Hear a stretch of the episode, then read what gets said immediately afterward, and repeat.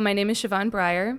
In 2015, I was studying abroad in Seville, Spain, when a young woman in my program passed away. Um, a lot of people in our program believed that her death was not an accident or that there was some form of foul play involved. Um, I knew the man who she was with the night she died. Um, so I'll be talking about my experience with him and what I've learned about him since her death because it turned out to just be an entire can of worms. Um, and for the people who are listening, you can kind of come to your own conclusions about who he is and what his character is and how he could have been involved in um, this young woman's passing um, and all of the other things that I'm going to be mentioning. So, um, I do want to clarify before I start that talking about this story, because it's such a heavy topic, it really wasn't a decision that I took lightly. It wasn't a story that was like easy to compile. Um, I ultimately decided to share it because I spoke with only really after long conversations with my family, with my friends, um, notably with Gabriel Vega, who I'll be mentioning later in the story. Um, I decided to share it because I think that it serves as a very useful kind of warning tale for young women, especially young women who travel. So, um, on the surface, this is a story about Lauren, who's the young woman who passed. But really, more generally, it's a story about dangerous people and how they get close to us and how they often get away with it. And awareness of like, you're no one's safe. I feel like like it's mm-hmm. it's sad to say, but I feel like in this day and age, it's like you constantly have to be aware of your surroundings, and especially when you're traveling. It's like I mean they always say like travel in groups, but even then sometimes it's like you don't know who you're talking to, and it's like yeah. I feel like if you're a genuinely like a nice person, you give trust, and you're just like oh they're nice to me, like they you know what I mean, and you don't think twice. So yeah, um, and I think that it definitely speaks to like the importance of kind of looking out for each other too. Yeah. Um, because we're more aware of it, because these are people who usually take the time to gain your trust. Mm-hmm. Um, and that was kind of the one of the things that I was blindsided by when I went through this was that it what came from somebody who I just trusted, like I and I had been given no reason to not trust him. Right. So in the summer of 2015, I studied abroad in Seville, Spain. Um, it's a city in the south of Spain in Andalusia. And how old were you? I was 20. Okay. Um, on the first day, they told us I was with a program called CIEE. On the first day, they told us that we were going to have a culture guide. So, the culture guide is someone who is your age, um, they're from Spain. The idea is that they can kind of introduce you to the culture, um, help you integrate, meet other people who are your age, you know, who you can hang out with, maybe even become friends with. So, our culture guide was a young man named Ignacio. Um, he was I think probably in his early 20s, um, had kind of like combed, dirty blonde hair. Um, he was really like clean cut. Like he um, was always wearing a collared shirt. He was studying to become a lawyer. And he was not great at his job. Like we were asking him a million questions about Seville and he was really disinterested. Like he didn't even really seem like he wanted to be there. I remember that I had a friend who was in a different group who was a um, her culture guide was this young woman who seemed really like charismatic and excited to talk about um, Seville. And I was so jealous because I wished that I had somebody who um, could answer my questions as well. And so we went out on this first day. Ignacio tells us he's going to take us on a tour. And I'll tell you a little bit about Seville, kind of like the backdrop of, of where all this happened. So um, it's a really unique place. It used to be the capital of a Muslim empire that came up from northern Africa. So there are these ancient mosques and then at the same time it was then it was replaced by these enormous like elaborate catholic cathedrals. Um, and there are uh, orange trees in the streets and like peacocks and these palaces. It was a really almost like surreal beautiful place really hot and dry in the summer that we were there. Um, and the whole time that we're looking at all of these landmarks with these incredible histories um, ignacio is like rushing us past so he's we would try to get a picture and he would just be on his phone or he would be like trying to get us to go. And the whole reason was that he didn't take us there to give us the tour. The whole purpose of him giving us the tour was to take us to a tour uh, travel agency called Discover Excursions. So he brought us to Discover Excursions. It was a small travel agency, had really like prime real estate. Um, and we went in and it had, uh, I was studying at Penn State at the time he had a big Penn State flag. All of our university flags were up behind um, his desk. And so the flags, plus the fact that Ignacio brought us there, led me to conclude that uh, he was associated with CIE. Like this was part of the program. Um, so we went in. There was a man behind the desk. He was. I learned later that he was 35. I thought he was in his 40s. Um, he had really kind of like greased hair. Um, he had like a little bit of a beer belly, a super super white smile, and he stood up and he introduced himself as Manuel White. I later learned that that was a fake name, um, but at the time I knew him as Manuel or Manu. So he shook my hand. He said, um, he said, he asked me how old I was. He asked me where I was studying. I said that I went to Penn State. And he said, he kind of like glanced over at Ignacio and he got this big smile and he said, Oh, Penn State girls. I love Penn State girls. You girls really know how to party. And I was like, that's a weird thing for like a program director to be saying. Yeah. So I immediately kind of was like, okay, he's a creep. Um, but then later that night, I can't remember if it was that night or that weekend, Ignacio told us that he was going to take us out to a bar. Um, so we went to a bar and it was like a public bar, but it was really when we got there, the people who were in charge of the trip, so it was all the culture guides and Manuel. And then maybe like 40 of the students who are studying there at the time, uh, there were so many of us, like we kind of just took over the space. And so there was like a good amount of you guys that were on this oh, trip. Yeah. And then were you guys always in a group together or did you and like did you stay in the same place or how did that work? It was a huge program. Um, we studied in one building predominantly. There were, uh, but then there were also kind of like subgroups. So I think there might have been between 100 and 200 maybe even more students. Okay. So we didn't know everyone on the program but we would know people for they offered a bunch of different classes. Got so it. you would know people who are maybe like taking a class with you or you would know people who um, were with you um like in your little like culture group something like that. And then were you staying with like families there or were you yeah. okay. I had a host mom. Okay and how many of how many students were with that host mom? Like was it just you or was just there me Oh wow. Okay. Mm-hmm. So they really split you guys all up as far as like where you were staying and sleeping. Yeah, I think the purpose was kind of I think that there maybe there were people who were staying together, but I think they really wanted us to not spend the whole time with Americans, like also get to know people from Spain and okay. kind of feel like we were part of the community. Um, so there were a lot of options. Like we, I, I stayed with a host mom. I had a really lovely host mom. Um, but then later in the story, you'll see like that did kind of lead to like feelings of isolation when like things started to go south. Okay. Um, so we were at this bar, and um, my friend Snapchatted me, and she was like, "Why weren't we invited?" I thought that it was part of the program, and I looked up, and it was actually my friend who had that culture guide that I mentioned, who knew a lot about Spain and was talking a lot about it. And I looked up, and I noticed that she wasn't there and I so I thought, "Oh, that's strange. I thought this was part of the program, but it's weird that my friend wasn't invited." And then she was uh, Snapchatting me complaining like I wish that I got like a cool culture guide would take us to bars. Um, and I remember that at one point I went to uh, I went to the bathroom and I came back and my friend was standing there like holding my drink, and he was like, "You left your drink unattended," and I was like, "Oh, it's fine. Like we know everyone here. Don't worry so much." Um, and I think that I kind of I, I felt like he was just being anxious, but I remember that we were all feeling kind of like on edge about sexual assault mostly because we had gone to um, like an orientation.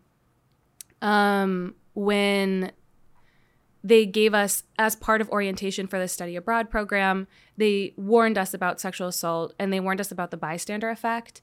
So they said if you see someone who is getting hurt or if you see someone who's being harassed speak up. Don't be a bystander and they told us a story about um, a woman who was studying abroad somewhere was using a bathroom um, like a porta potty or something like that like an outhouse and um, somebody tried to get into the outhouse and assault her and someone in the program um, he like came forward and uh, knocked the door down and like saved her and so I remember listening to that and thinking like, oh, I would I would be a hero. Like I would speak up. Um, but I think that none of us really knew just how woefully unprepared we were to handle sexual assault when it really happened. Um, so, anyways, we're at the bar. We're all kind of like talking about Spanish and talking about school and the program. And um, Ignacio came by and he handed me a raffle ticket. And I was already kind of drinking at that point. I just kind of took it and said thank you. And then later in the night, um, somebody came by and looked at my ticket and was like, "Oh, you won." And I was like, "I won what?" Because I had no idea that there was like a raffle going on or anything. And he said, "You won a free trip to Portugal with Discover Excursions." Um so that night, I messaged Manuel on Facebook. He had friended all of us on Facebook. And I said, um, I didn't sign up for a trip. I didn't give you my name. Like, how am I, how am I going to even like receive this trip? And he was like, don't worry about it. Like, you're going to get it. Like, don't worry. I already put your name down. I put your name down, something like that. And I remember thinking about um, advice that I had gotten from my dad. My dad is like pretty well traveled. And one of the things that he said was, um, beware of people who pounce. Like when you get that feeling that somebody is just pouncing on you, like nobody really wants to be your friend that bad. Yeah. like they probably have some kind of ulterior motive. And I feel like that was such a good way to describe the way that I felt with Manuel. Like I felt like he was pouncing. Um, not just on me, but on a lot of other people in the program. So I was uneasy about it, but it was a free trip to Portugal. Like I wanted to go. So I promised my parents um, I'm going to be okay another thing was that a lot of people in the program were going, and a lot of people in the program were going for free. And when we got there on that day, it was almost entirely women who were going on the trip, but the people who were in charge of the trip were all men. And they were it was Manuel and the guys, like the guys who worked for him, who were our culture guides, um, like Ignacio. Um, and I just kind of chalked that up to like it was a liberal arts study abroad program. Um, we were studying Spanish. A lot of the people who study Spanish, it does tend to be women. So I figured that it was something like going on like that. Um, but there were a lot of us. We filled like two or three huge buses to go from Seville to Portugal. Um, and I told CIE that I was going to be going with him. Like we had a program that you could use to report um, when you were going on a trip, and so I let them know. Um, the people who were in charge of the trip were also like the men who worked for Manuel were mostly like handsome. Like they were like these handsome young guys. So already on the trip, there were girls who were involved in the program who were like flirting with the guys or like the guys were flirting with them or they were starting to get like romantically involved. Um, so it was pretty well mixed, like the group. Um, I actually didn't know it at the time, but Lauren, the young woman who passed away, was on one of those buses. She had a friend who was studying abroad elsewhere, and she said, I got this free trip to Portugal. You should come with me. And so her friend came to meet up with her, and they went to Portugal together. Um, so I remember this trip, like, I look back on it, and I just remember being in like a foul mood. Um, there was no food provided, but there was tons of alcohol provided, tons of liquor for free, but no food um, that I can remember. And we were out in the sun. So we were at this hotel. It was like this beautiful hotel. We had a private beach. Um, and there were pools out behind it. Like he had really set us up in this really nice place. And as we were walking down to the beach on the first day, uh, kind of on the stone path, um, he was just handing us drinks like as soon as we came in, he was constantly handing us liquor. And I remember I took a sip and immediately like gagged. Um, but then I when I was hanging out on the beach, I took a photo. I said like something about Lagos being beautiful. Um, and then that night he said that he was gonna like take us out to a bar. Um, he would always warn us, I should mention, this was also on the bus. He would always warn us that Portugal was very dangerous. So he was always saying, if you ever um, need to leave the hotel, you need to tell me. Don't leave the hotel without telling me. Um, don't do anything without telling me. And we, he was kind of echoing other people who we had spoken to, like our friends and our family, who were they were worried about us. So um, they were always telling us the same thing, like you need to be careful. This could be a dangerous place. You're in a foreign country. Um, not all like we, as a whole, there were people on the trip who spoke Spanish, but mostly like we were there to learn Spanish. So a lot of us weren't like at a level of fluency where we could communicate.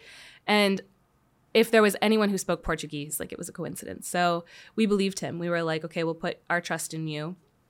Um, so he took us out to a bar that night, kind of like hurting us as a group. And once we got to the bar, he started buying me drinks so many drinks. I don't even know if he was buying them um, because I found out later that he had deals with a lot of the restaurants in the area where he would just like girls would drink free. So he, I remember he was handing me so many shots that I started like giving them away to other people because I was like, I don't want this. And then I was already like, I was hungover from the morning, I was sunburned, and I was just miserable with him. Like, I already didn't like him. So then, if once on top of that, I was feeling the pressure, um, I was just not having a good night. So then at one point, he tried to um, grab my hand and like pull me up onto a table to dance with him in front of a bunch of other people and I pulled my hand out of his. He kept trying to dance with me, and I kind of kept like trying to escape, but he was very, um, like very rough.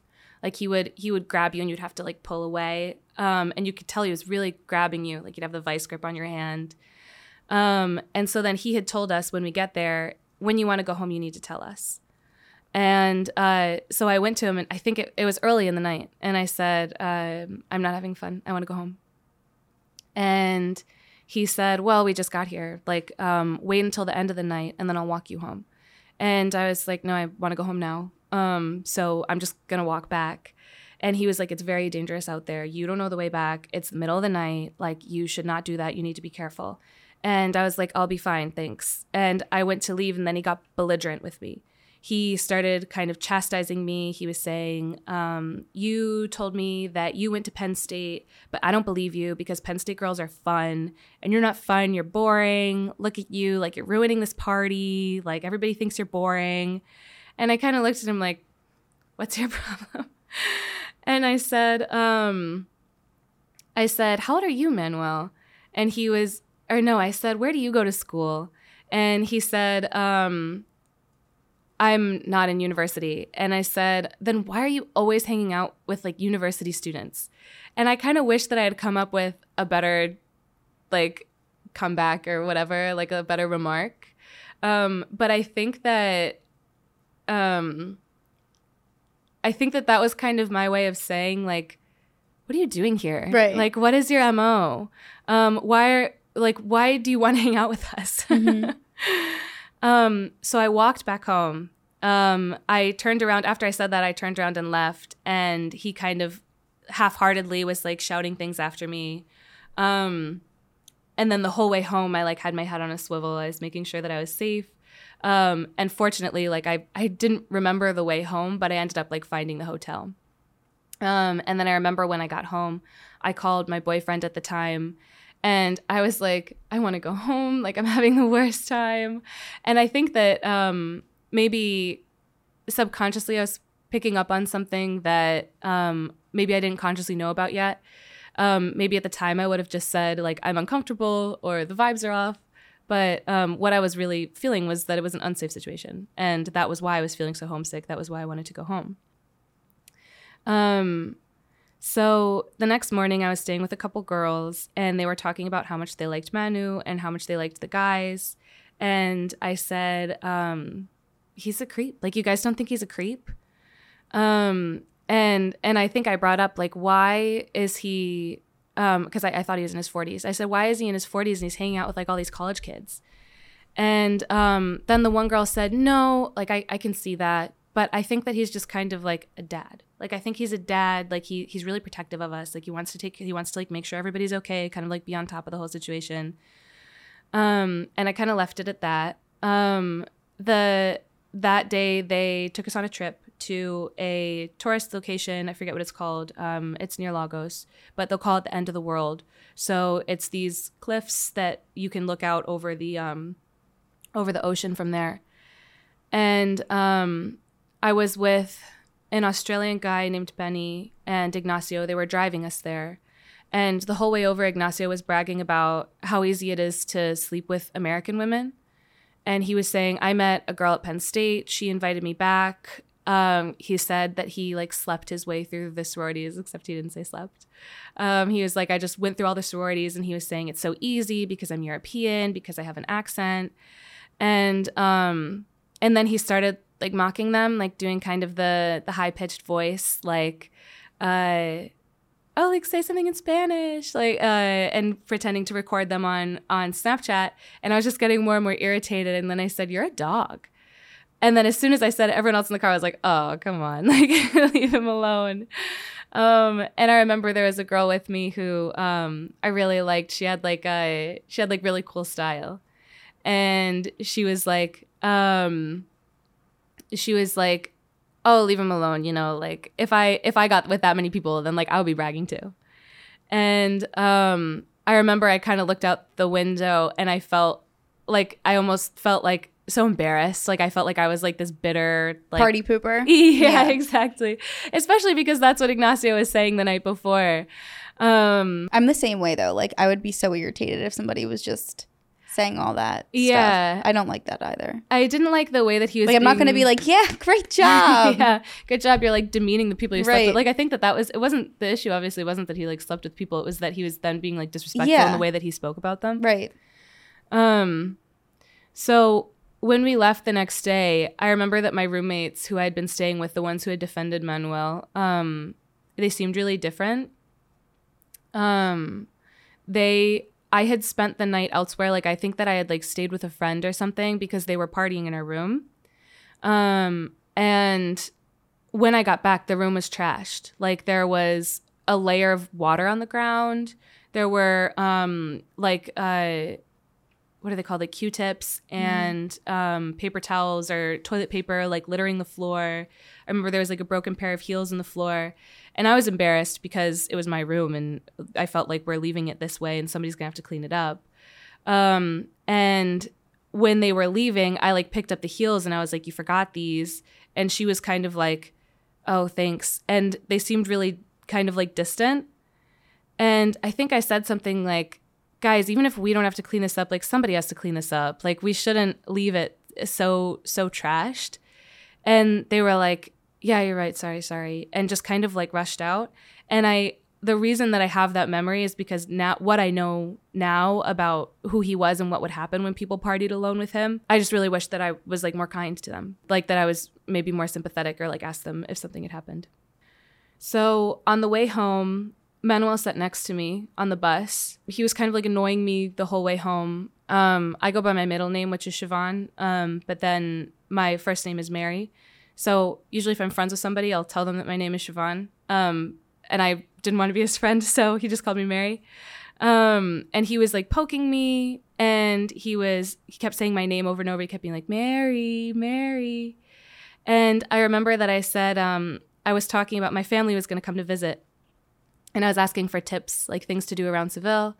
And he started joking. I'm like uncomfortable even like talking about this, but he started joking, saying like, "Well, never mind. I don't know if I even want to like talk about that part."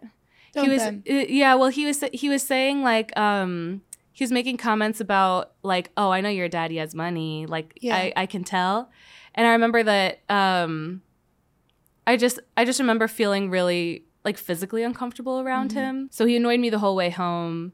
And then um, he just did. It just sounds like too. He just didn't have a comfortable presence at yeah, all. Yeah, no. Like he, it seems just like he would corner you and make like say things and do things to make you feel the most uncomfortable that he could make you feel. yeah, that's a good way to phrase it. Like, That's a good way to kind of like sum it up. Yeah, Um, I'm sure in one way or another, everybody's felt that way from somebody. You know, at some point that like you just. It's like that gut feeling. You're just like, get me out of here. mhm, I don't like mhm. this. um, so my family came to visit Seville. Um, and I remember that my dad um had like he when he met my host mom, he like took off his hat and he had practiced how to say in Spanish, "Thank you for taking care of my daughter," so that she would understand it. Um, and I I kind of like I knew that they worried about me.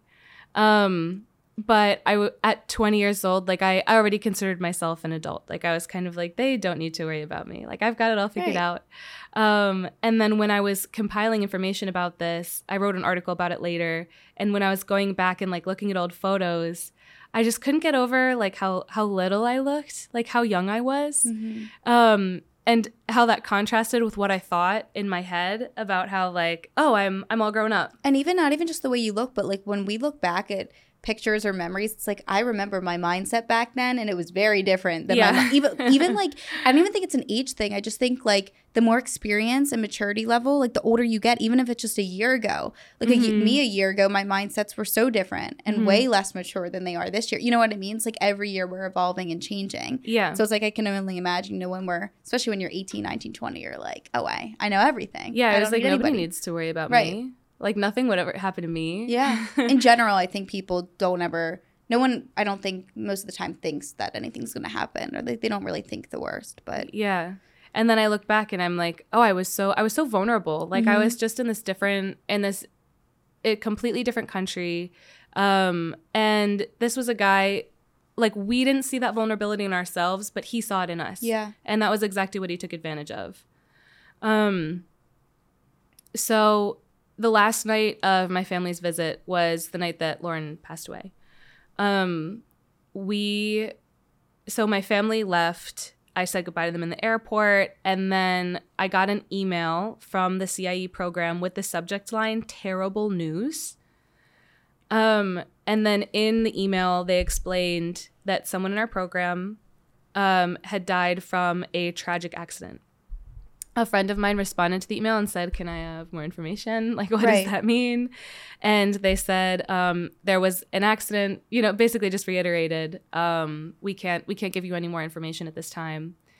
Um, I kind of isolated myself after that because there was so we we just didn't know much. Um, so we were all texting each other in the program saying um, if anybody had information of course like people started were talking about it a lot but i was just ordering food kind of staying home um, self-isolating a little bit.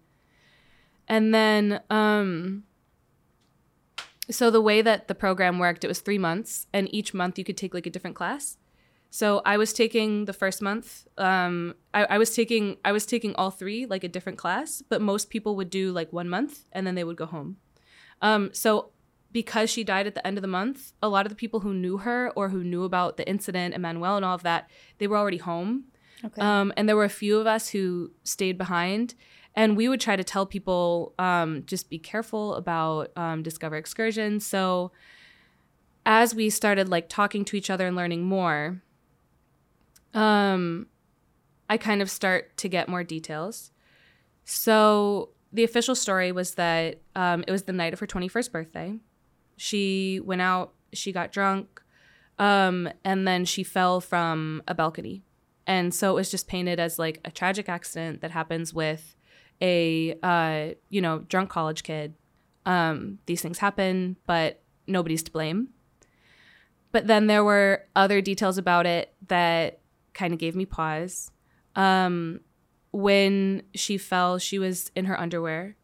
Um, she had been separated from her friends a lot of her friends were now kind of clamming up and not really saying what happened on that night um, and the apartment she fell from was Manuel's apartment. And she was with Manuel that night. Um, so they did a memorial service for her. I kind of learned more about her. She also went to Penn State. We had a lot of mutual friends. She played French horn. Um, she was really beautiful, like a really beautiful girl. Um, I remember just looking at her photo and kind of sitting through the whole memorial service and thinking like, oh my god that so easily could have been me. Right. like she i feel like when somebody in like a program like that or something like that passes away it's almost like when you're on the street and you like narrowly avoid getting hit by a bus and you just feel it like whoosh past and you kind of have that feeling of like oh that was really close. Like that was that one was really close to me. Um so the rumors were that people couldn't share more details because there was an investigation going on, supposedly against Manuel. Um, and because she was at his apartment, that was one of the things that was strange about it as well. So I was talking about it a little bit, kind of asking questions, of course, like trying to figure out what happened. And then uh, there's another girl in the program. I'll call her uh, Melissa. She, um, according to rumors, was hooking up with one of the guys who worked for Manuel. So she came to me after class one time and she said, um, Hey, you went on that like Discover Excursions trip to Portugal, right? Um, and I said, Yeah. And she was like, Don't tell CIE that you went with Manuel. And I was like, wait, Manuel isn't associated with CIE? And she was like, no, no, no. He just like does his own thing. Um, and I was like, why would I not be allowed to tell them that I went with Manuel? And she said, oh, you know, like we just don't want people to start asking questions. Um, and so I kind of tried to press her, but I got the impression that she was kind of relaying with this message without even really knowing why. So she kind of rushed out and avoided the conversation. Um, so then there was one night when I was with some friends. It was actually my friend, I'll call her Amaya, who messaged CIE and asked for more details. Um, I was sitting with her the one night. We were kind of having red wine um, with like a small group, and people were talking about what happened with Lauren. And she said, You know, I didn't believe for a second that that girl's death was an accident. And I remember at the time I was like, flushed and it was hot and i remember i smacked the table and i was like thank you so much i didn't know if her death was an accident but i was just so relieved to have somebody who was kind of putting words to how bizarre the situation was mm-hmm. and who was acknowledging that there was something strange about it when before that i felt like we almost were like so hushed about it we didn't want to acknowledge that it was strange so when she said that, I felt like more empowered to talk about it. And I started telling people, stay away from Manuel, stay away from these trips. I don't know what's going on with him, but something is off. And then a friend of mine from back home at Penn State messaged me on Facebook and she said, Lauren's mom wants to talk to you. Um, so her name was Carrie. And why do you think her mom came to you? I think that she was looking for more information kind of from anyone who would give it. Okay. And I think that she knew that I was on this trip. Um, and I was just speaking about it. Okay. And so I guess that through mutual friends, it got to somebody who got to somebody that I was on the trip and that, um, and maybe that I'd gone with Manuel to, to, Portugal okay. as well. Um, so I texted her, of course, like offered my condolences. Um, she asked me about CIE. She asked me about studying. And then she said, what do you know about Manu White? Um, I said he was creepy. I told her everything I knew. I told her about the trip, the trips, um, and she told me Lauren also called Manu creepy. Like that was how she described him in messages. Um, and then she messaged me and she said, I, I asked her kind of about if there was anything going on with like the investigation into her death, and she said, um, I got written a written sheet with notes from students. Almost all said sorry for your loss. Weird, cold even from girls, friends. The friends have been aligning stories and clammed up like Lauren was nobody, sickening. Um, and that was her words. I do kind of want to portray her in her words without giving the impression that I could always condone what she said because I don't know what happened to the girls on that night. I don't know how they've been traumatized or controlled or right. like. And those I, would be the girls that you were talking about when you handed the heels and you were saying about oh no these were um these were different girls who were with lauren on the night that Got she it. passed. Okay. Um that were her friends.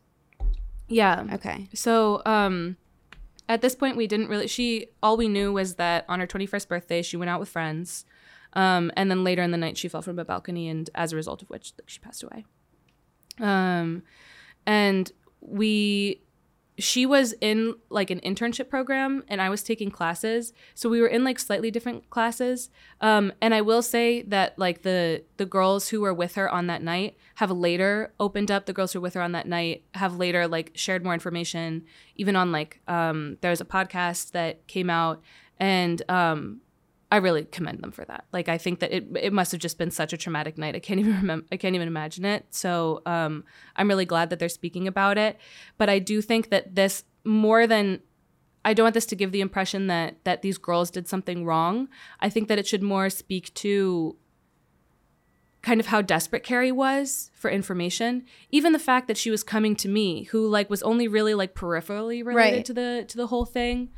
Um, so when she ended the conversation, she said, All I want is the truth. If you think of anything, please let me know. This has been a nightmare. Um, she messaged me a few more times, um, but I had kind of, I had already told her everything that I knew. Like I couldn't, you know, you can't like convict someone of murder just because he like gave you a bad feeling. Yeah.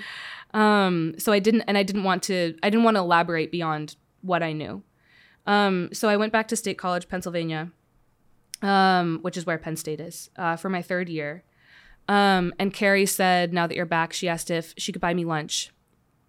Um, I was a little bit uncomfortable with like going to lunch with her um, because I could, had already kind of told her everything that I knew. And she said, um, so I kind of reluctantly accepted that we could get a coffee near my house. Um, she, mm, I, I think that it's kind of what I mentioned. I think the reason that I went was because I thought if she's if she's talking to me, she must be desperate. Um, so when she came to meet up with me, I was waiting for her, kind of working on my laptop. And when she came in, I was just struck by the sight of her. It was like this it was like her grief was was a physical burden. Like she um she had an oxygen tank with her. Um she was really pale. Um she was having trouble walking, having trouble breathing. Um, but I could still see that she looked like Lauren. Like I could still see Lauren's pretty features like on her face, even though she was so unhealthy. Um, so when she sat down, I asked her about Lauren. I learned that Lauren was an only child. Um, she, I asked her a little bit about what Lauren was like, about her personality. Um, I asked her if it was difficult for her to be at Penn State. Um, she said that it was actually kind of comforting in a way because she liked to walk around the campus and kind of imagine Lauren walking there and what she might have been thinking about when she did that. She showed me photo- photos of Lauren when she was a little girl, and she told me about like signs that she got from Lauren, maybe like in a butterfly, or she said the one time that she was just feeling like she was at rock bottom. She said, "Lauren, if you're here, please show yourself to me." And um, then lights in her tea cabinet turned on. Um, so then she asked me about rumors, like if there's anything else that I knew. Like, please tell me if there's anything else you know about Manuel White. And I just kind of told her again everything that I had said before. And then I said, I mean, anything else? Like, it was it, the only thing that we knew were rumors. Like, we were kind of kept in the dark. And then her energy changed. And she was like, Rumors? What rumors? What did you hear? Um, and I was like, No, no, no. I mean, they were just like there's rumors i don't i don't want to say anything that isn't true. Like i don't want to confirm anything that isn't true. And she was like but what did you hear? What did you hear?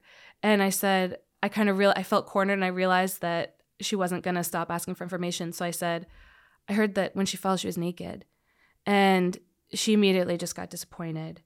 And i kind of had this sinking feeling and i was like i'm so sorry. Like i um i wish that i could tell you more. Like i wish that i had what you were looking for um, and then she said, It's just so difficult to know what you know as a mother and not be able to like move forward with it. And then she told me about messages that she got from Lauren before Lauren died. So, um, again, this is just what I heard from Carrie. Like, I'm representing her in her words. Um, I haven't like backed this up with other sources, but she told me that when Lauren went to End of the World with her friend, um, Manuel became obsessed with her friend. And he was messaging her all the time and calling her all the time. Um, and this is on the same Portugal trip that I was on. And then afterwards, Lauren told him um, to back off or kind of told him to like take it easy or something like that. Um, and then it got to the point where she messaged someone, and her mom found these texts after she passed. She messaged somebody and she said, I'm afraid he's going to do something to me about Manuel. Um, so after everything happened, after I met with Carrie, I felt really kind of heavy about it. Um, because people who were close to her were quiet about it. So I was kind of worried that me talking about it that I would get things wrong or I think my biggest concern was that it would be triggering like if I if I posted about it or if I got to somebody that I was talking about it, then somebody who was closer with her would have to like relive this trauma all over again. And so I was really fearful of that. So I did tell the story a lot, especially when I met young women who traveled. Um, but I didn't tell it on social media. I didn't tell it publicly. Um, okay, so we'll fast forward a little bit. Um, in 2017, I graduated from school, graduated from undergrad. I worked for a little while. I got certified as um, an English teacher. And in 2018, I got a job teaching on the Galapagos Islands off the coast of Ecuador for about a year. Um, so before I went, I went. Um, my my best friend lives in New York, so I went to stay with him um, before flying out of JFK, and we were kind of like celebrating to like have a trip before I started this new job. And someone who I had spoken to about this story uh, the night before I left, they messaged me on Facebook. And she messaged me something and she said, I'm sorry that this is incredibly dark, but the first thing I remembered was the story you told me about the girl who passed away the summer we were in Seville. Do you think there's a correlation? This has me so shaken up. And she sent me a video to, I think it was the Today show with Megyn Kelly. And the title of the video was Young Woman Alleges She Was Raped by Tour Director on Overseas Trip. Um, so it's an interview with a young woman named Gabrielle Vega. And she was talking about Discover Excursions. And then she showed a photo of the man who I knew as Manuel White. And um, when I saw his photo, just like my throat originally, uh, like immediately tensed. I remember my friend was sitting near me and I started yelling at the phone, like, oh my God, that's him, that's him. Um, I knew him as Manuel White. His real name was Manuel Blanco Vela. He was really, I guess, like not creative because he just translated his last name to English and then that was his fake name. um, so on this, on uh, this Megyn Kelly today, uh, on the show, the young woman explained that, uh, so Gabrielle Vega studied abroad when she was 19 years old. Um, in Spain, she went on a trip to Morocco with Discover Excursions in November 2013. Um, it, he told them that it was dangerous at night, so stay with me in the hotel. He had brought invited them to an after party. He poured them drinks. Um, he put a drug in her drink. Um, then at night, she kind of like woke up and was stumbling, incoherent. Um, and he raped her. He abused her. It was a very, very violent attack. Um, to say that without going into without going into the details too much. Um, but she said she's 100% sure. She knows that she was raped. She remembers it, and uh, she could even just tell from her body the next day what had happened. She had bruises on her eyes, bruises on her knees. Um, she went back to school. She told one girl who was staying with her and she said it wasn't like a oh um somebody might have crossed a line. I had this weird situation. It was like no i was i was raped. Um what do i do? And another girl in the program told her um this is something that you need to get over. Like there's something that you need to move on from. Um like things happen. You were drinking with him. Kind of like just dismissed it. So i think she kind of decided like i'm just going to try to like move past this um but then she started experiencing really severe PTSD symptoms. Um, and she didn't tell her parents. She was at school, kind of trying to study. But one of the symptoms of her PTSD is she would go into these sort of like fugue states. Um, so where she would not have any memory, even though she was completely sober. And the one time she woke up without any memory and she was on the floor and she was holding a knife and she was having a lot of suicidal ideations. So she decided um, I need to like I need to tell my parents. So she told her mom, and they said uh, she told I think her mom and dad, and they told her to come home. So she dropped out of school and went back to to live with them and heal. And then she ended up going back to school, was talking to a therapist, kind of working through it privately with her family. And then she um, messaged, there was an art exhibit at her school and they said it was some sort of art exhibit like uh, submit like a story that happened to you and i'm going to use it. Like her friend was putting on an art exhibit. I'll use the audio that you wrote. And she said well i had something crazy happen to me. So she told the story of her assault and submitted it to her friend. And then her friend called her and she said i'm so sorry for what happened to you. I had no idea. And then she said this happened to my friend. Was his name manuel? And she realized, oh my God, if in my immediate circle there's already one victim, like if I've told such a minimal amount of people and we've already gotten in touch with the victim, how many people are out there? How many people has he assaulted? Um, so she when it happened to her she didn't report it to the police but there were two other girls um, who came on the show the megyn kelly today show who did report it to the police um, they were also attacked by him. They managed to escape because there were two of them, and one of them threw the door open, and she said, "Everybody can hear you. Everybody can see what you're doing." And that was when he kind of like released them because he was holding on to them and trying to trying to attack them. Um, and even when that happened, there were two. They went. The two girls went running to their friends, uh, some other some guys on the trip, and they were sobbing, crying. They said what had happened, and the guys went to confront Manuel, and they said, um, uh, "Why? What? What did you do to them?" And he was just saying, uh, "They wanted it. They came on to me." So this is what this is what the girls talk about on the Megyn Kelly show. Um, the next day, Manuel disappeared, but they reported everything to the police. So this was, I think, two years after I was there. So they were they filed a police report saying we were sexually assaulted by this guy. And when the police came to meet up with them, the policeman um, yelled at them for wasting his time. He was basically said, kind of like, "This isn't this isn't bad enough to warrant like you calling a police officer." Um, so they reported everything, but then nothing happened after that. So it is like on the books that this guy is is a rapist. Um, and he still had a business after that. Like he continued hurting people after that. So um, after this show, I added Gabrielle on Facebook. Um, Gabrielle Vega, the the first woman who came forward. I feel like anytime that something like this happens, anytime there's a predator who has a lot of victims, um, a lot of the people who people talk about on your show, I feel like they they keep getting away with it until they do it like one time to the wrong person Right. and that person is like i'm going to be the one who stops this and for us that person was gabrielle vega like she was the one who stood up and was like and she wasn't even he he accused her afterwards of being like fame seeking which is like he's not famous but he accused her afterwards of being fame seeking and i think that it's pretty obvious that she she didn't say anything about it until she realized that there were other victims Right. and i think that that it's kind of sad for us sometimes that we we kind of wake up when we realize that it's happening to other people we realize just how bad it is and Right. Like it's not enough that it just if it would have just happened to you. hmm Um, so I added her on Facebook after I saw this video, and she shared not long after on Facebook that since the Today Show posted the story about it, more than 50 women had contacted her and had been assaulted by her. Um, and it was the same guy. Like he was exposed as a serial rapist. Because they brought attention to it, Discover Excursions closed. Um, thank God.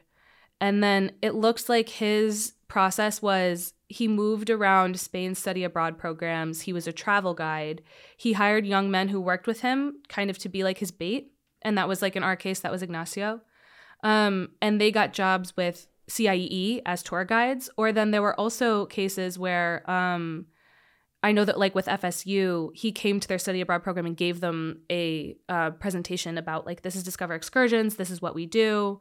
Um, So it was like a whole program that he basically Oh, yeah. made just to rape girls yeah, and, feed them alcohol and whatever else. and he intentionally gained access to women who are vulnerable and far from home. Right. And he would encourage us to drink excessively. And then when that wasn't enough, he used date rape drugs and he would rape women when they were incoherent.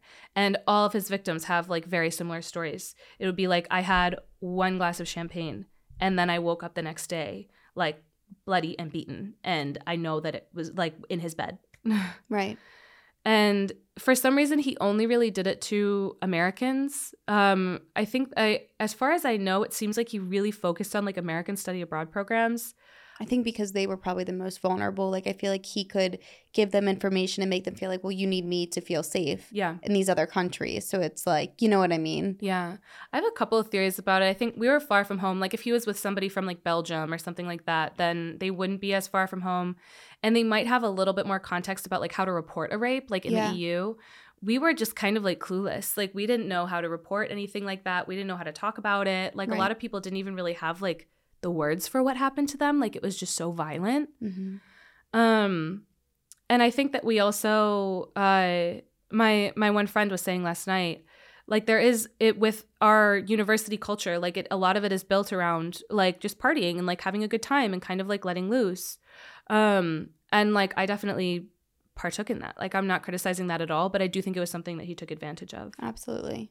Um, so if you all, if you're watching and you have any information about him, or if you were attacked by him, assaulted by him, if you knew him and have a story that's similar to these, if this is sounding familiar, his name is Manuel Blanco Vela. Um, Gabrielle made an email where you can send her information. There are multiple court cases going on right now. So please send it to de survivors speak up at gmail.com. And we'll link it below too. Okay, cool.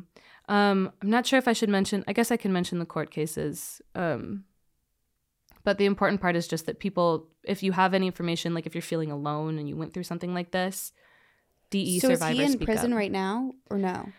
Um, so he is not in jail. Okay. Um, jump forward a little bit to tell you to answer that. Um, it seems like he he has multiple criminal cases against him.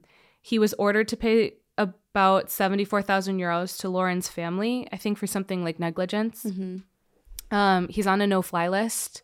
His business is closed, but he is free. Like he's not in jail. Okay. Um, he should definitely be in jail. Like Yeah. he's a really, really dangerous person, and he's probably still victimizing people because they're because he's not in jail. right. And then there's and I feel like people like that they can always find a way around things. Um, Mhm. Have there been any theories that have come out of what happened to Lauren that night? Uh, yeah.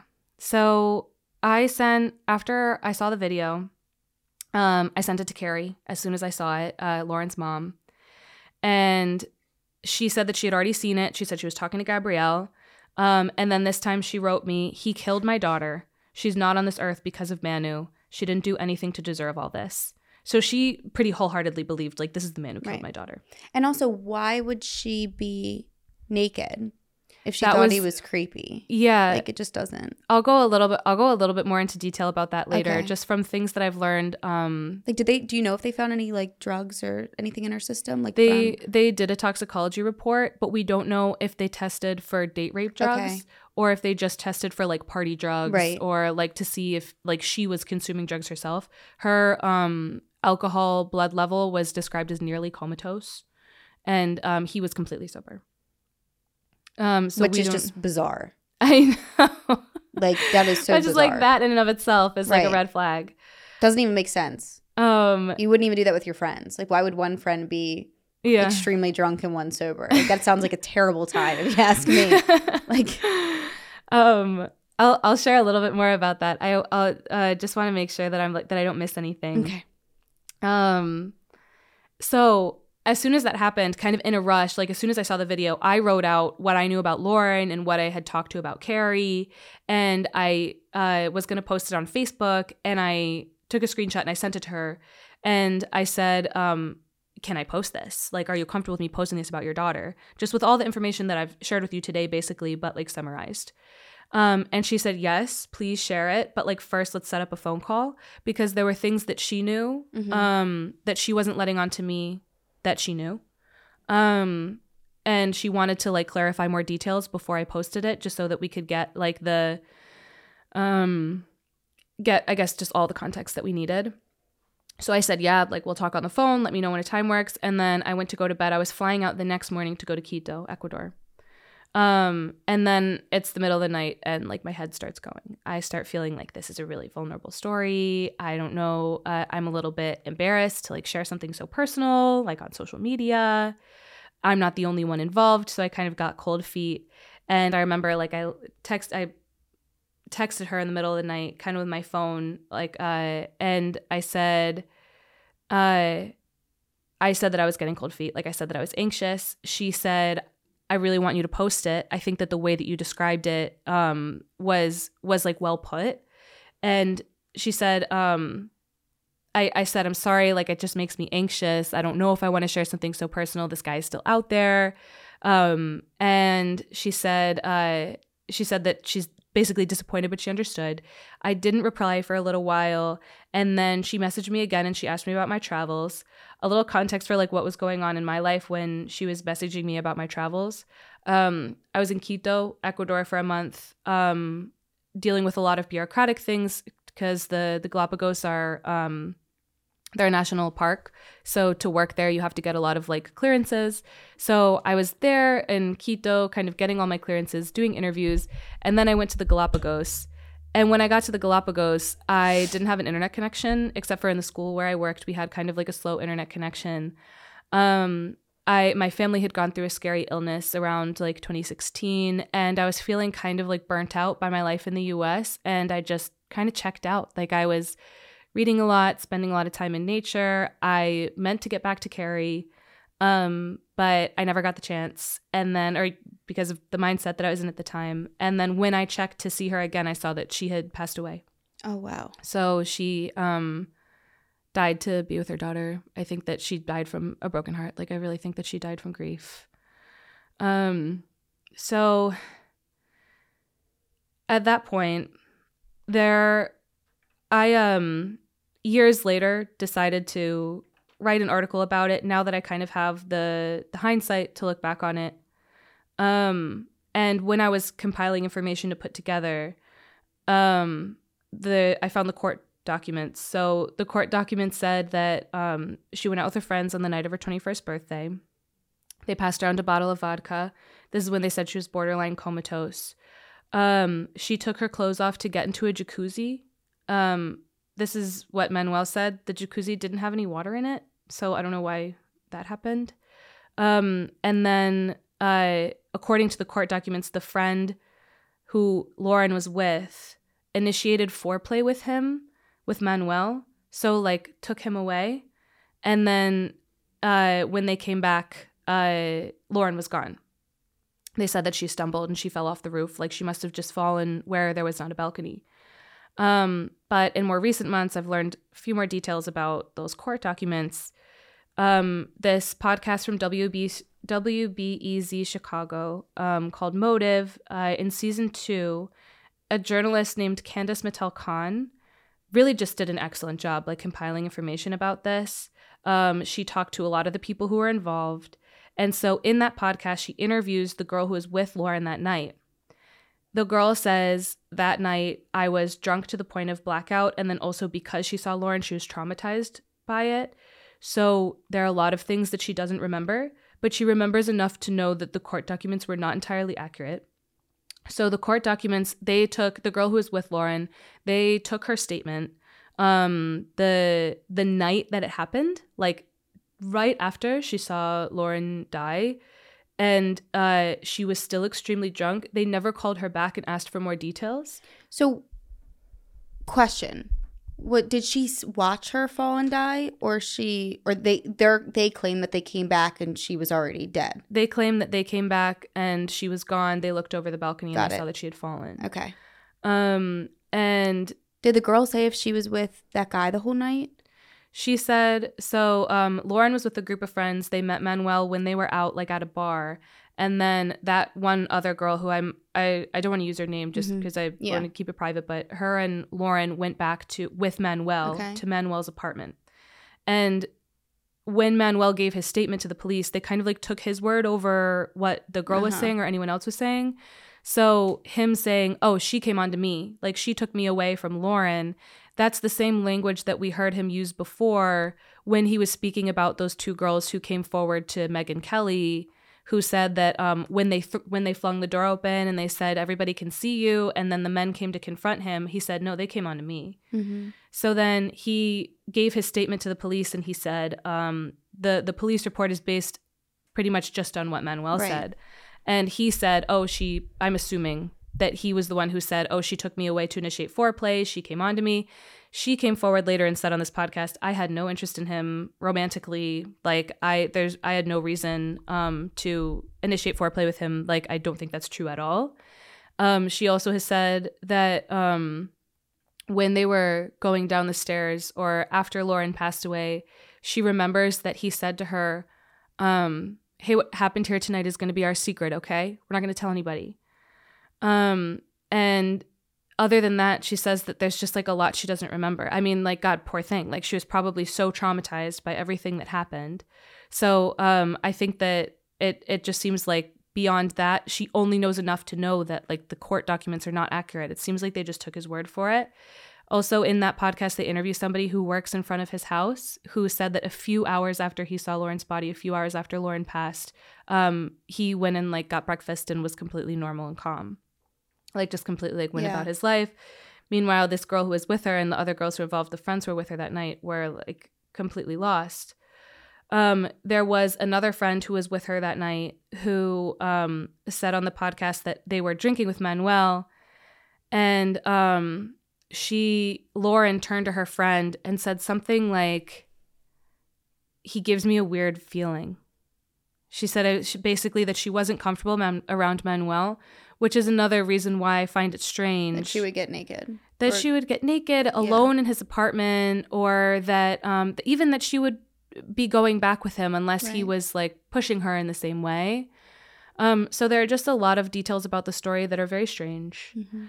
Um, and then they only interviewed the girl that night. Uh, they should have probably gotten a statement from her later, but they said that um, they said that it would delay the investigation because I don't know. I guess she had already gone back to to the U.S. And I feel like there's a chance too, like you know how when you're super drunk, at least this happens for me, like you might wake up and not remember things, but then throughout the day or throughout like time, you kind of get not flashbacks, but you remember certain things that the next day you didn't remember immediately. But Mm-hmm. I'm sure it can be confusing too, because like you look back and you're like, wait, did that actually happen? I was drunk. I don't know. Can I trust myself? Like, yeah, and especially since they only took his word, it probably made her feel so discredited of like what Mhm. she actually like what's true and what's not because it's like who's going to trust somebody that was drunk yeah, exactly. unfortunately and then they only talked to her when she was drunk. right And I also commend her for coming forward to this podcast afterwards and sharing more details. yeah And it was the type and I completely understand her not wanting to talk about it. I mean, it's such it's such a heavy story. Like it it's hard to talk about. Even when I was like researching this, just like putting it together, it there's times where I would just have to take a break from looking at it because it because it's so sad. Like I just she's she was so young. Um well i do want to mention too not only that but i think there's so many different ways you can look at this one i think it's amazing that it's almost like you've become the voice for lauren Mhm. and for her family which i think you know in a way i feel like i can see how that would make you feel overwhelmed and uncomfortable because it wasn't you know your exact experience and it wasn't your story necessarily to tell but at the same time it's like you were there and you met this man that has done this to so many people. And i feel like not enough people would step in your shoes and be like you know what? Like there's no one that's going to compile all this information and get it out there and bring that awareness. And i feel like you took that stand and did that. And that's so important Hmm. to do. I don't think that I would have continued talking about it. I put it together in an article, and then after I posted it, I think the people who I was most concerned about were Lauren's friends and family. Yeah. Because I was so, I was just so worried that they would be like, "Who's this girl?" right like you don't want to overstep or it?" something Exactly, and I really don't want that to be the way that we remember Lauren because she had such a great life, and it seems like she had so many friends before, um, before her passing. Um, and there are friends who are who are still grieving her and who miss her so much, and like. I'm I'm staying here with my best friend Kate in Baltimore, and just the thought of like losing someone who who you're that close with, who um, Lauren's best friend described her as her platonic soulmate in this in this podcast. Um, it's a lot. It's it's almost too much to comprehend. I mean, um, after I posted the story, I felt really kind of like adrift. Like, did I did I do the wrong thing in talking about this? And then somebody shared the story in um uh, like in uh in memory of Lauren Bajorek group, Facebook group or something like that. And I got a few messages from her friends. Um and I was so moved by by them because they they were just very supportive and they said thank you so much for sharing this because we didn't know what happened to her. Like we didn't know what happened to Lauren. We just know that she went to Spain and then there was an accident and then she didn't come home. Um and um I think that I was after I posted I felt I felt really like alone and and confused and maybe kind of adrift. And then um it wasn't just them. It was like a lot of people who read the story started messaging me and saying something similar happened to me. Um or or like thank you for for just like sharing the information. Um and that that brought me a lot more comfort. Um even though like i said it was it was hard to do and i'm sure that it's um hard to like hard to listen to it too so really like thank you so much for like even just sitting down and listening to it and like being such a good listener of course um, and like, thank you to anybody who's listening to it because I think that this guy really thrived in a culture of silence. Mm-hmm. Like, I think that he, um, he got away with what he got away with because we didn't want to talk about it. And um, I think that we have to really kind of like form those networks of talking to each other and saying like, "Hey, this guy's creepy. There's something wrong. Um, he might have done something terrible." Um, I think too you like you know, like I said, you, I think the feeling that you had as well of, of what you were talking about, of like, that was a close one. You know, like mm-hmm. when you mm-hmm. said, like, with a, a, bus or something almost hitting you, it's like, I think that's why it hits home with you as well and why mm-hmm. you feel it as much as you do because you were so close to the situation. Um, and it, at the end of the day, it could have been you, it could have been anybody oh, on that 100%. trip. And that's a very scary, traumatic thing to hold on to and to know. Yeah. Um, that you you could have been in that position. But I think too, something to give, and I'll give you, I'll give you credit for it if you don't want to give it to yourself. But I mm. think that it takes a lot to share someone share your own story but also like what, what we were talking about on the phone like to share your own story but to also share somebody else's in a way but in a way that you're almost not walking on eggshells but trying to do it in the most respectful and informational way mm. where you're not like taking away from anything or you're not adding to it without, you know what I mean, without changing it. And I think that it's so important because you are spreading awareness.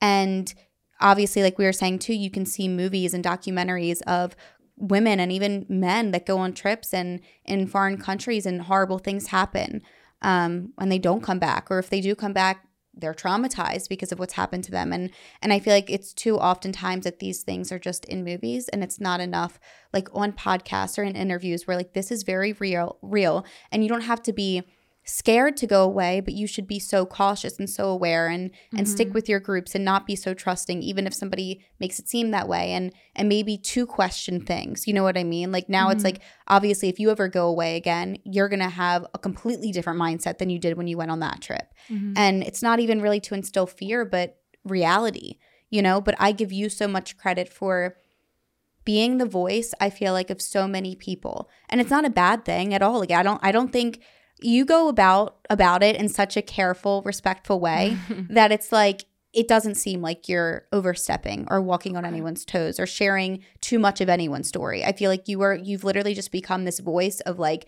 I was here at the same time that this happened. I met this person. He's a terrible person, but also like for anyone out there if it's happened to you, come forward if you feel comfortable, but also if it hasn't, be aware.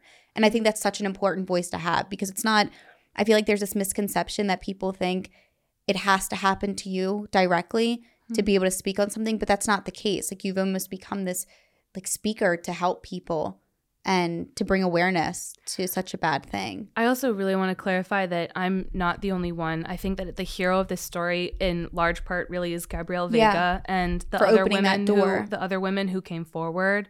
Um, because when she did that, there was another one, one of his victims and I like to to the women who have come forward about this, like thank you so much. You have really it nobody wants to like relive the worst night of their life over and over again in the public eye. Um so what you've been doing is so so powerful. And um I will say that um the one woman who was one of his victims when Gabrielle came forward and she was on the Today Show, one of his victims who used to work for him, and I the I don't love the word victim, but what she uh, she used to work for him and she was assaulted by him, and she posted the video, the Today Show video on her story, and she tagged Manuel Manuel Blanco in it, and she said he called her and was like, "What are you doing? This is so bad for me. Um, this is terrible for my image." Um, he was like, "You need to be on my side with this." And he said, I don't remember anything. Like I don't I, I I don't I haven't done this to anybody. I don't remember a thing. And then she said, um she said, You know exactly what you did. I am not gonna be on your side. And she left it at that. She hung up on him. And then she's been coming forward and she's been one of the people who has been um talking about it. Yeah. So I mean, those girls like i just like i'm just in awe of them like mm-hmm. the way that they've been able to talk about this like the charisma that they've been able to talk about it with like the the way that they've been able to kind of like speak truth to power has just been really inspiring to watch and also it's scary to do if the, the fact that he isn't in jail and to come yeah. forward it's like that can be a, a scary thing to do well that was one of the things when i was posting the article my dad kind of in a moment was like, I don't know if you should talk about this, mostly because he was nervous that Manuel Blanco Vela was still out there. Um, and I got nervous again, kind of the same way that I got cold feet with Carrie. Mm-hmm. And I emailed Gabrielle Vega about it.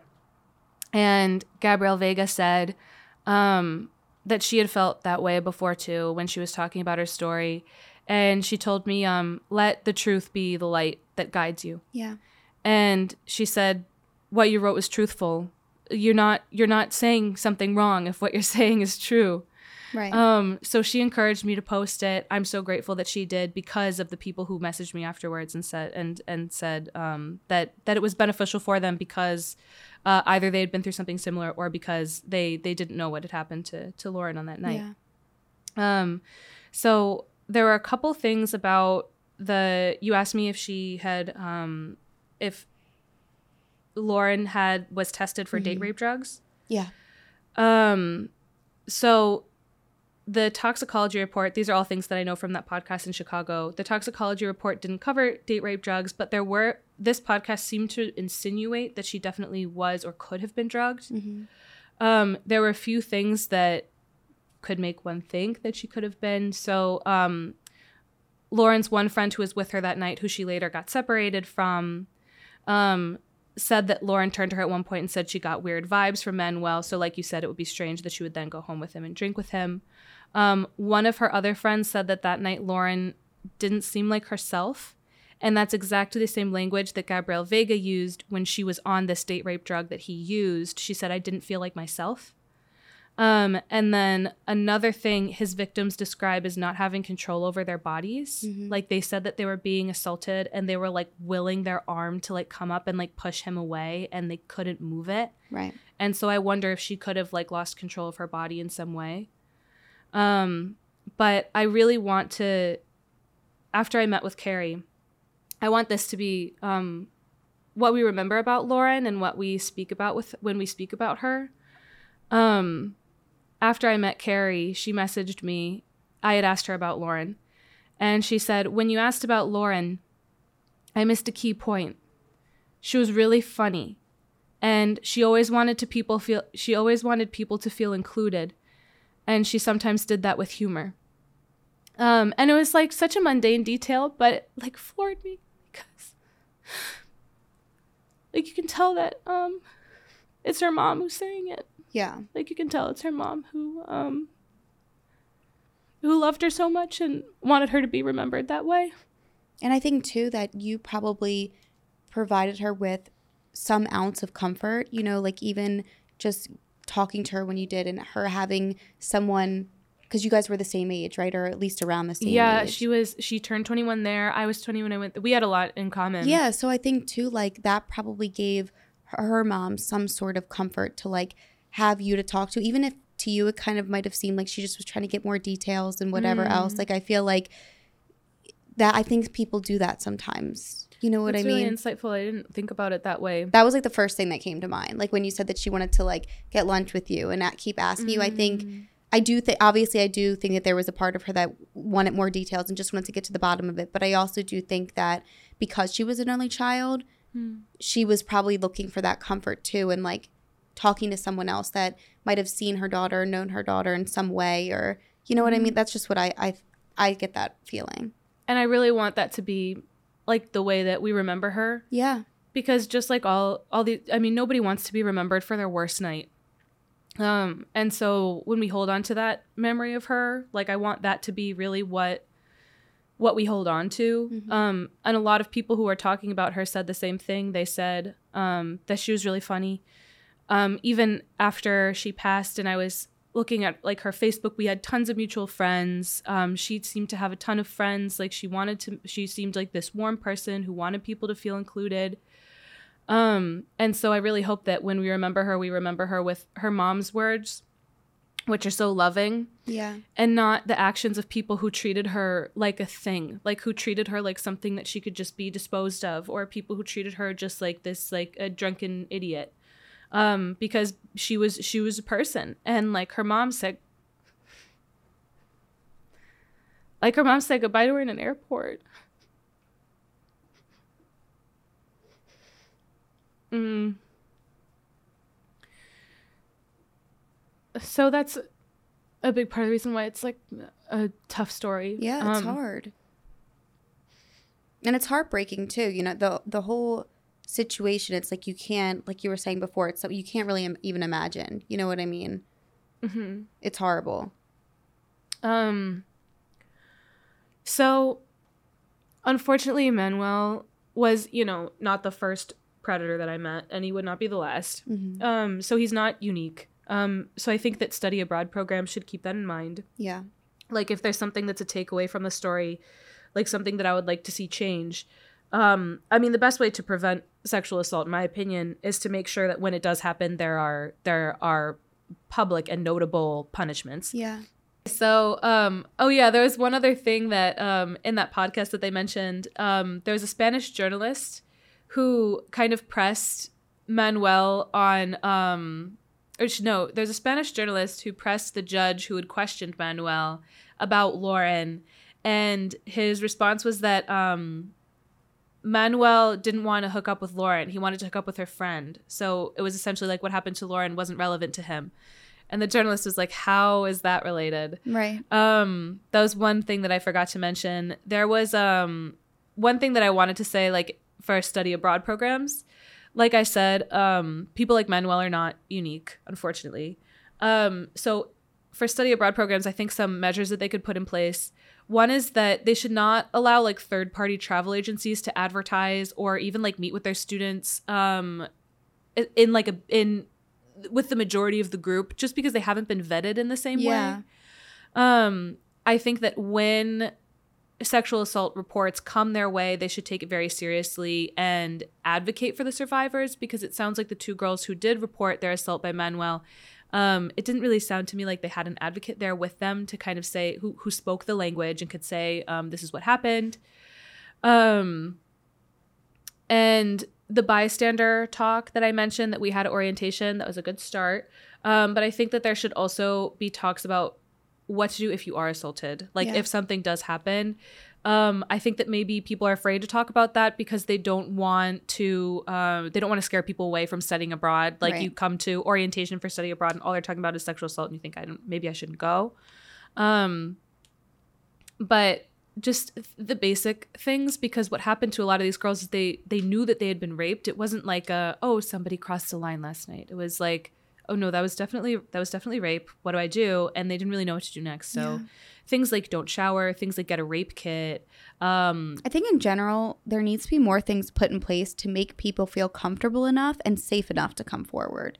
Because I think there's so many aspects that people they question themselves or they don't feel comfortable to come forward or like who do I talk to? Who do I even go to? Like I feel like there needs to be more secured things like that put into place. Mm, yeah i mean it's such it's such a different crime i feel like it almost has to be treated with such sensitivity Yeah. Um, and there was a on this this podcast where they talk about Manuel. They spoke to somebody who said, if you're robbed while you're drunk, nobody's gonna say that you weren't robbed because you were drunk Mhm. or that you deserved it because you were drunk. Um, but then if somebody is sexually assaulted when they're drunk, then it that is sometimes one of the first things that's brought up. Like, well, why were you drunk? Why Right. were you with him? Why did you go back with him? Um, so I think that we really need to like advocate for survivors hmm um, and have people who can help um, survivors advocate for themselves when they're in a foreign country, like if they're on a study abroad trip. Um, a lot of the time when you're traveling, you might not even know um, to dial 911. 911 is different in different countries. So Yeah. they could say, here's a number that you can call. Um, maybe like a hotline um, let us know and you and and let them know like we'll be on your side like if you come to us we'll listen to you Mhm. um, and we'll make sure that you're treated with respect um, so public consequences for perpetrators. I will. Uh, rapists are are cowards. They choose vulnerable victims. Um, they won't do it if they know they won't get away with it. Right. Um, so make sure that they don't get away with it, um, even just like on a legal and government level. And I also wanted to say, you know, if you're watching this, don't let this deter you from traveling. Um, I've actually lived outside of the US for most of my adult life. And I do want to clarify that, like, everywhere I go, any country, I meet people who are good people who will take care of me, who will treat me like family, who will welcome me into their home. So even though Manuel Blanco Vela, he's not unique, but he is definitely outnumbered. Um, I actually had I had a question about about the podcast that I was wondering. Yes. It seems like at a certain point you started interviewing like mostly women.